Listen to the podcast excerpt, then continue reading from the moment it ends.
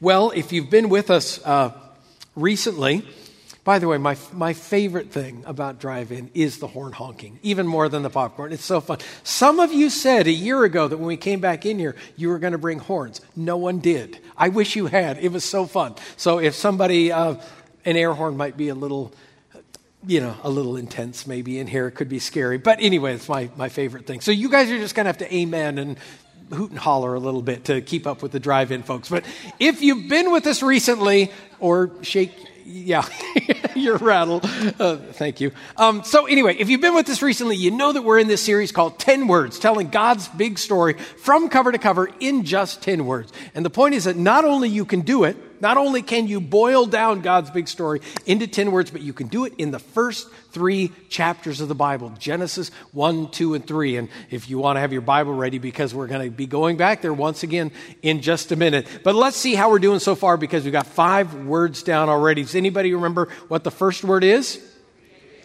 It's create. Say create and what that means is that there is one true eternal creator God who has called into existence absolutely everything in the heavens and the earth out of absolutely nothing, and he created it all good and for his own glory. Second word? It's bless. Say bless. bless. Say it one more time with feeling. Bless. And bless means that God has not only covered his creation, but intends to cover our lives with his favor. And that means the good things of life multiplied and deep down joy that cannot be shaken. Third word? Rest. Say rest. rest. Once more with feeling, say rest. Rest means that God intends that our lives would be a reflection of His life, and that is filled with meaningful, rewarding work stopping to rest and making space to breathe and really live. Fourth word? Oh, we're starting to go a little soft there. The word is complete. Say complete. Complete means that the good world that God created at the beginning of the story is the blueprint for the good world we will inherit at the end of the story, except times infinity. And that is a literal paradise in the presence of God where not only is everything good, but life is wonderfully complete. Last week we learned our fifth word. What's that? Command. Say command. command. Command means that in this life, God has given to us reasonable, understandable guidelines that by following them, we might experience His very best and avoid the very worst. Now, you may already suspect that as we cross from this fifth word into the sixth word, that God's big story is about to take a hard turn. So far, we have the first man and the first woman living in a virtual paradise of God experiencing the best in a perfect world and a wonderfully good life. To this point, their life is marked by nothing but God's provision for them and God's gracious commandment. One single commandment. Can you imagine living life in a world where there was a total of one commandment that you had to keep track of? From any tree of the garden you may freely eat. And so God's command to them was marked first by freedom. This is what you can do.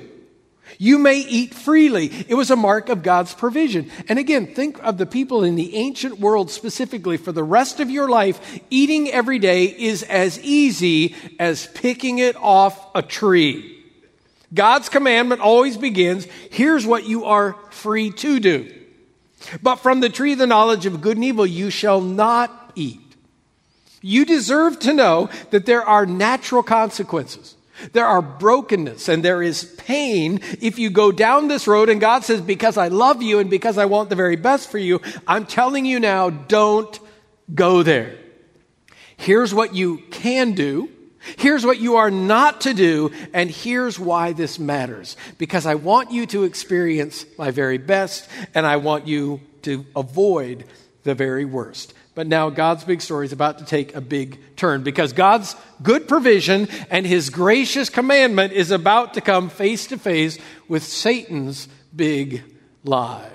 And that is the sixth word Satan lies. So last week, Jim Bull did such a great job of leading us through the word command. And, and we really left that story. And he said, Doesn't it make sense if you were in their shoes? And I think it made perfect sense. Would you not go and look at that tree? And that's kind of where we left it. So there is this special, exceptional tree, the tree of the knowledge of good and evil, and it's in the middle of the garden. And just imagining them as I would myself looking at that tree. So God said, From any tree of the garden you may eat freely. But from the tree the knowledge of good and evil you shall not eat, because when you eat from it, you will surely die. Now, why is that? And looking at this tree, this tree kind of looks like any other tree in the garden. I don't see anything exceptional about it. It's got fruit like any other tree. It smells like any other tree. Kind of feels like any other tree. What is it about this tree? From any tree of the garden you may eat freely, but from this tree, the tree of the knowledge of good and evil, you shall not eat, because when you eat from it, you will surely die. What is it about this tree? What's the big deal with the tree? It's chapter 3 and verse 1. It says this Now the serpent was more crafty than any of the wild animals that the Lord God made. And he said to the woman, Did God really say, You must not eat from any tree in the garden? The woman said to the serpent, Oh, we may eat from the trees in the garden, but God did say, You must not eat from the tree that's in the middle of the garden, and you must not touch it, or you will die. You will certainly not die, the serpent said to the woman. For God knows that when you eat from it, your eyes will be opened, and you will be like God, knowing good and evil. Now the serpent was more crafty than any of the wild animals the Lord God had made, and the serpent said, to the woman. Now, again, if you're reading this for the first time, I wouldn't be surprised if you'd say, hold on a minute. There's a talking snake in this story? Is this like the Jungle Book or something? That what's with the talking snake? Now, actually, to the people who are living in the world of the Bible and understand this was meant both to compare with, but to contrast with the mythical stories they had been told about the beginning of all things. In the mythical stories they had been told, those stories also had a serpent in them. So they actually would not have been surprised by a talking serpent. What they would have been surprised by is by what he said.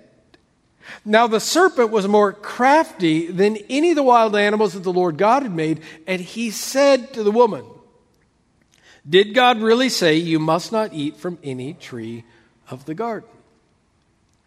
So let's talk about the serpent for a minute. So one day, it would appear that Eve is checking out this one special, exceptional, but off limits tree when suddenly a snake starts talking to her. I have so many questions about this. Was this a normal thing? Did all the animals talk, perhaps then? Maybe it wasn't just this. Maybe all the animals were talking. I don't know. Is it possible that Eve was so new to planet Earth, she didn't realize how weird this was? That a snake started talking to her. Or maybe when we pick up the story, she's talked to the snake quite a few times before. And by the way, before I would be too critical of that, I have to remember is it not true of you? Have you ever had a conversation with the devil when you knew better? Maybe she's not so different from us. Where did this ancient serpent come from? And, and I use that word because in Revelation chapter 12, that is what he is called the ancient serpent or the serpent of old. Revelation chapter 12 and verse 9, it says this The great dragon was hurled down, that ancient serpent called the devil or Satan, who leads the whole world astray. And he was hurled to the earth and his angels with him. So the Bible tells us that the devil or Satan was a great powerful angel created by God who rebelled against God and was kicked out of heaven by God along with his co conspirators, sometimes before the creation of the world. So, Genesis chapter 3 is his first appearance in God's big story, but it will not be his last appearance. Now, I don't know why he chose to show up as a snake. I, I find it creepy. I would have preferred if he'd come as a bunny rabbit or an emu or something like that. But we should not be surprised that he disguises himself. Second Corinthians chapter 11 says that he is something of a master of disguise. So right here in Revelation chapter 12. The great dragon, the ancient serpent, the devil, Satan, all of these and more are used to describe the same person who it says leads the whole world astray. Now, the name Satan means literally adversary, and his name is his mission. Satan is the sworn enemy of God and everything that God stands for. So he hates. Satan hates God. Satan hates everything that belongs to God. Satan hates believers in particular. He hates the church of Jesus Christ in particular. I said to you some time back that I don't know with this whole pandemic situation across the globe, I don't know exactly what Satan's position or what his aims are towards the global economy or to, or to national politics or, or, or to these great movements. These are kind of above my pay grade. But I know this much for sure. More than any of those things, he hates the church of Jesus Christ. He is a sworn enemy of the church of Jesus Christ. If the devil is real and if the church is real, then we are the manifestation on earth of his eventual doom. And so, no matter what is happening through this pandemic, if he thought for a minute it could bring division, it, it, it could bring a weakening, it, it could bring a dilution of the church of Jesus Christ, there is nothing that would delight him more because he hates the church because it is the visible manifestation of God's kingdom in Jesus Christ upon the earth now. He hates God. He destroys. John 10:10 10, 10 says the thief Jesus said, the thief comes only to steal and kill and destroy. I came, Jesus said, that you might have life and that you might have it abundantly. So God's offer to you through Jesus Christ is life and life that is full and abundant, never ending, blessed, and true. What Satan is trying to do is to steal, kill, and destroy, to steal that gift away from you or anyone, to kill the life that is inside of you, and destroy the good that has been offered to you. And what is Satan's angle in this? How does he bring about destruction?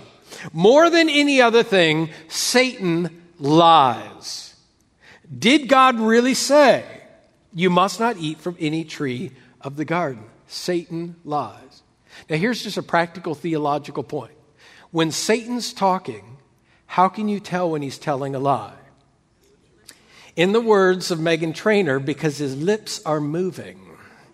You can tell he's lying if his lips are moving, because that's all he's about. Jesus said in John 8 44, the devil was a murderer from the beginning, not holding to the truth, for there is no truth in him. He doesn't say there's partial truth in him. There's a, there's a grain of truth. There is no truth in him. When the devil lies, Jesus said, he speaks his native language. For he is a liar and he is the father of lies. You literally know that whenever the devil's lips are moving, he's telling a lie. Because untruth is his nature. It is the character of who he is. Jesus said there is no truth in him. So, what does Satan lie about? Well, he lies about God. To plant suggestions that God is anything but what he says he is. And God says that he is true, that he's holy, that he's righteous, compassionate, gracious, and utterly sufficient. He lies to plant suggestions that God is anything other than that. He lies about God's word to plant a seed of doubt that God's word is anything but unchangeably true and that his word will do anything except lead us into good. And he lies specifically about God's people. One of the things the Bible says in the book of Revelation is that Satan is the accuser of the brethren, and he accuses them before our God day and night. Now, listen to me on this. This is a very practical point. If you are a believer in Jesus Christ and anyone makes an accusation against you before God, do you know what that is? That is literally a lie from the pit of hell. If they say you are condemned before God, if they say you are accused, you are guilty before God, that is a lie from the pit of hell. Because the Bible says, God's word says, there is therefore now no condemnation for those who are in Christ Jesus. Romans chapter 8 says, God's word says, we have been made the righteousness of God in Christ Jesus. 2 Corinthians chapter 5. So if you, by faith, are under the blood of Jesus Christ, and anyone in heaven or on earth should try to bring an accusation before God that you are condemned, that you are guilty, that you are unworthy, that is literally a lie from the pit of hell. But it says he accuses us day and night before God. But it's a lie. And how do we know it's a lie? Because his lips are moving. It is a lie when he goes before God and says that you, as a believer, are condemned. So, this is how the story goes then. God created, God intended everything to be good. And He gave us commands that would lead us into His very best. But Satan lies in a constant attempt to steal away what is good, to kill the light that has been offered, and to destroy everything that God has blessed. And when I say this is how the story goes, I mean this is how the story goes in Genesis chapter 3, but this is how the story goes every single day of our lives as well. Question. And it's an honest question that a thinking person would have. How important is he? I mean, this ancient lying serpent guy to God's big story. Because there are some people who say, I, Look, I love the Bible. I'm totally into the message. I like where all of this is going. I just can't sign on for the Satan part. It just seems kind of pre modern to me. You know, the guy in the red jumpsuit, horns, pitchfork, you know, I, I, tail. I, I just, I can't do that part. By the way, you don't have to sign on for a guy in a red suit and a pitchfork. That's not a Bible thing, that's a cartoon thing or something. But the Bible part the ancient serpent devil, Satan. You literally cannot make any sense out of this story if you don't understand that Satan lies. And this story will not be over, by the way, all the way to the end until we get to the very end of the book, Revelation chapter 20. And Satan has told his last lie. And he has stood against God for the last time, and finally he has grabbed a hold of and he is locked up in torment forever. This story does not come to completion until Satan has told his last lie. This is essential to the story. The devil hates you, and he has a terrible plan for your life. This is a sad but important reality that you've got to understand if you're going to understand the story that you are living in. And he wakes up every single morning dreaming of how to bring destruction into your life and to steal away the good things that God has planned for you. Now, look, if you are strong in the Lord and in the strength of his might, you can stand against the devil and his schemes. If, if, if you resist him, you can make him flee from you. James, James chapter 4 says, but make no mistake, he wakes up every single day inventing new ways to sell you a lie for the truth. And you can tell when he's lying because his lips will be moving. So, back here in Genesis chapter 3 and verse 1, that old serpent asked the woman, Did God really say, You must not eat from any tree in the garden? Now, understand, Satan has been doing this for a long, long time. He is an experienced hustler. He knows how to work the con a million different ways, but once you know a scam, you come to realize that in the end, he only has one basic lie that he is selling. His lie boils down to somehow convincing you that God can't be fully trusted. His lie at its core is that on some level you need to doubt God's word and you need to question his promises. In some way, Satan is going to try to sell you that you cannot wholly depend on God to deliver the very best for your life. And it probably would be a good idea for you to start looking for alternative ways to get something better. For Adam and Eve, it was never a question of them believing that their life wasn't good. They knew their life was good. I mean, they were living in a literal paradise, for goodness sake. It was just this nagging feeling somewhere in the back of their mind that while they were experiencing stuff that was good, might there be something out there better that they were missing? See, God had told them that it was a matter of good versus bad, but over time they began to wonder if it might be a matter of good versus better. So the old serpent said to the woman in verse 1 Did God really say you must not eat from any tree in the garden? The woman said to the serpent, We may eat fruit from the trees in the garden, but God did say, You must not eat fruit from the tree that is in the middle of the garden, and you must not touch it, or you will die. You will not certainly die, the serpent said to the woman. For God knows that when you eat from it, your eyes will be opened, and you will be like God, knowing good and evil. Now, notice first that Satan's big lie starts off with an innocent enough theological question. Hey, Eve, I've got a question for you. Is it really true? And I'm asking for a friend. But did God really say that you aren't supposed to eat from any tree of the garden? You would do well to remember that Satan is a religious little devil. He is well acquainted with how religion works, and he knows that you want to do right, and for that reason, he's going to start subtle. I mean, it wouldn't work. Nobody starts a dialogue with the devil intending to ruin their life, intending to bring profound pain into their existence. Hey, why don't you shoot this stuff up and become an addict? Hey, why don't you go out and torpedo your marriage? Hey, why don't you take a spin on this? Go bankrupt. It wouldn't work. Nobody starts out with the intent to ruin their life. That would suck the appeal out of it. The lie never starts that way. Whenever the tempter waves something, anything in front of our nose, and he knows you well enough, he knows me well enough to know what to dangle. But whenever he dangles something in front of our nose, it has to go with the tagline something like, It doesn't get any better than this. Just asking a question for a friend. Did God really say that? Then that is coupled with a slight twist to what God said. Eve is more than ready to defend God. Oh, no, you've got it all wrong. It's not like that at all.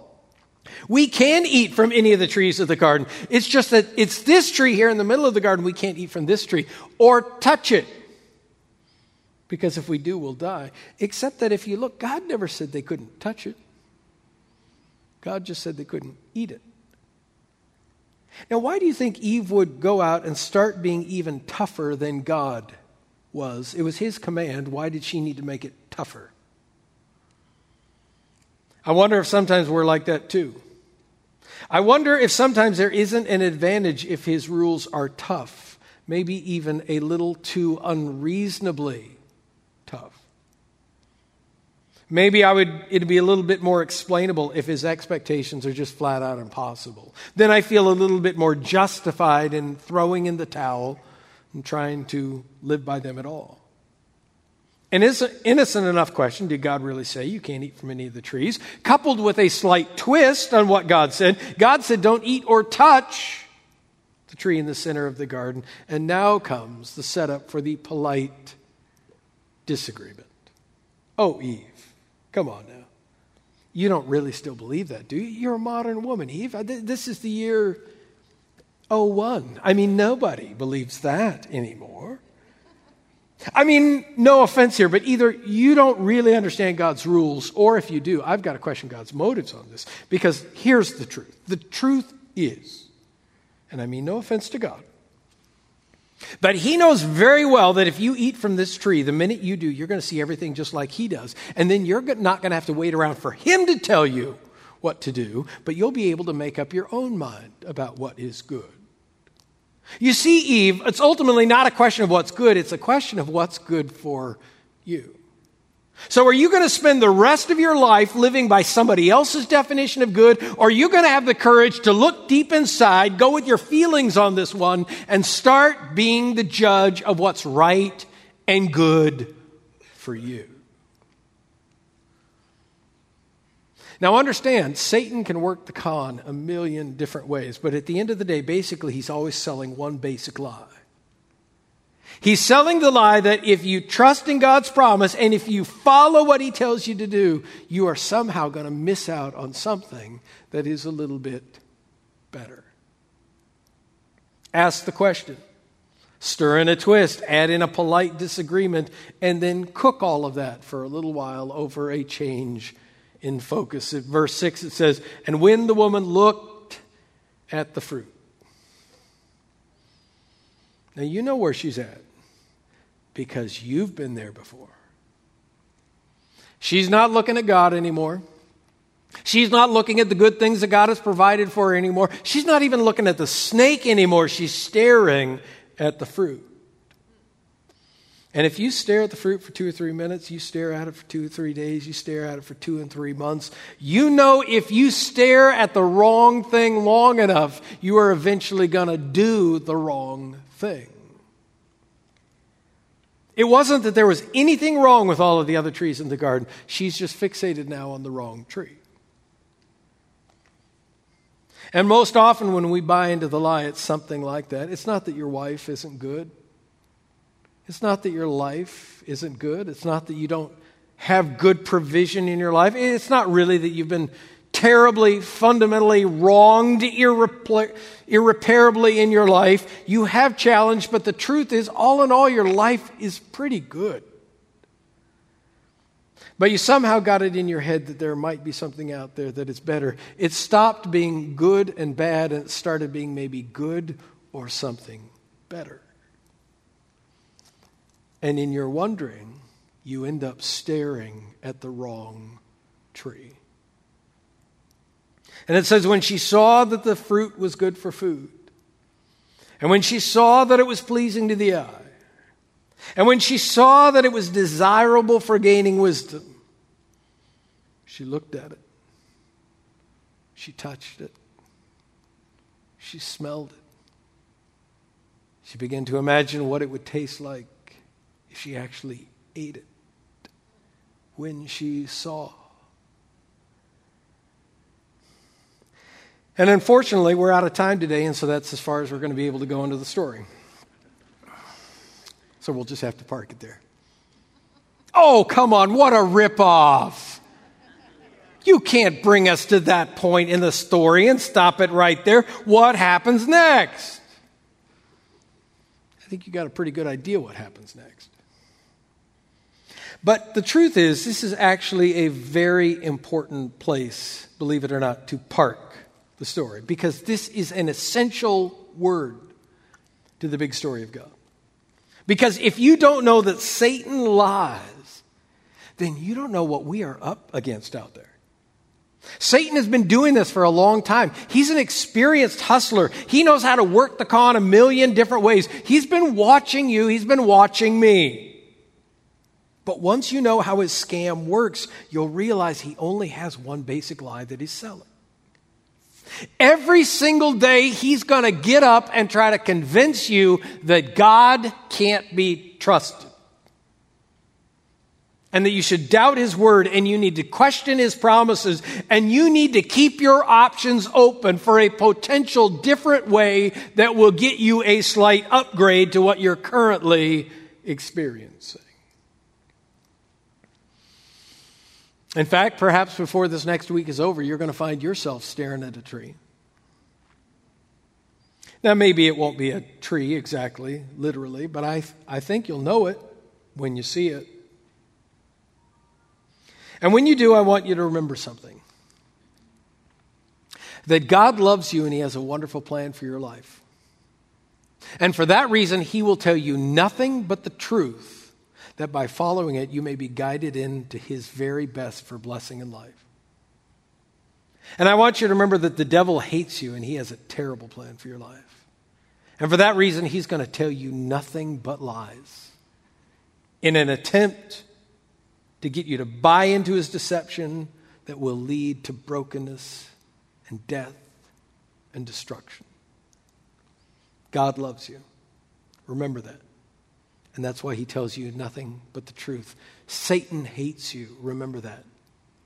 And that's why he's going to tell you nothing but lies. And remember, you'll always be able to tell when the devil's lying to you. because his lips will be moving. Heavenly Father, we thank you so much for your great love for us. And that your intention always has been and is to this very moment that we would experience good and blessing, life that is abundant and full. That you have come in your Son Jesus that we might have life and have it abundantly. We are a people sitting here today who more than once have bought into the lie. We have questioned the validity of your word. We have questioned the unshakable nature of your promise. And we too have colored outside the lines. We too have opened up our options to look for possible other ways to get a hold of something a little bit better than what we feel we're getting. And we've all done it. We know what it is to grab for the lie. Some of us have been subtle about it, and it would be hard for anyone else to even know the ways that we have, but we know that we have. Some of us have done it in big and dramatic ways. Landed on the pages of newspapers or the talk around town. But we all know what it is to look at the wrong thing too long until we actually end up doing the wrong thing. And we know that nothing but pain and brokenness and destruction comes from that. And yet, we are frail creatures and we're prone to wander. So we desperately need the intervention of your Holy Spirit. We desperately need your grace protecting us because there is nothing but your grace and the power of your Holy Spirit to keep us back from the worst of sins, buying into the lie. So, Lord, we desperately need it. We need to get armored up today. We need to be strong in you, Lord, and in the strength of your might. We need the full armor of God. We need your encouragement and your strength to resist the devil, that he will run away. We need the wisdom that comes from on high so that we will cling to the truth and we will reject every lie because we know that it all comes from the same place. Give us the spiritual ears this week that will tune into the truth and that will tune out the lie. In Jesus' name we pray. Amen.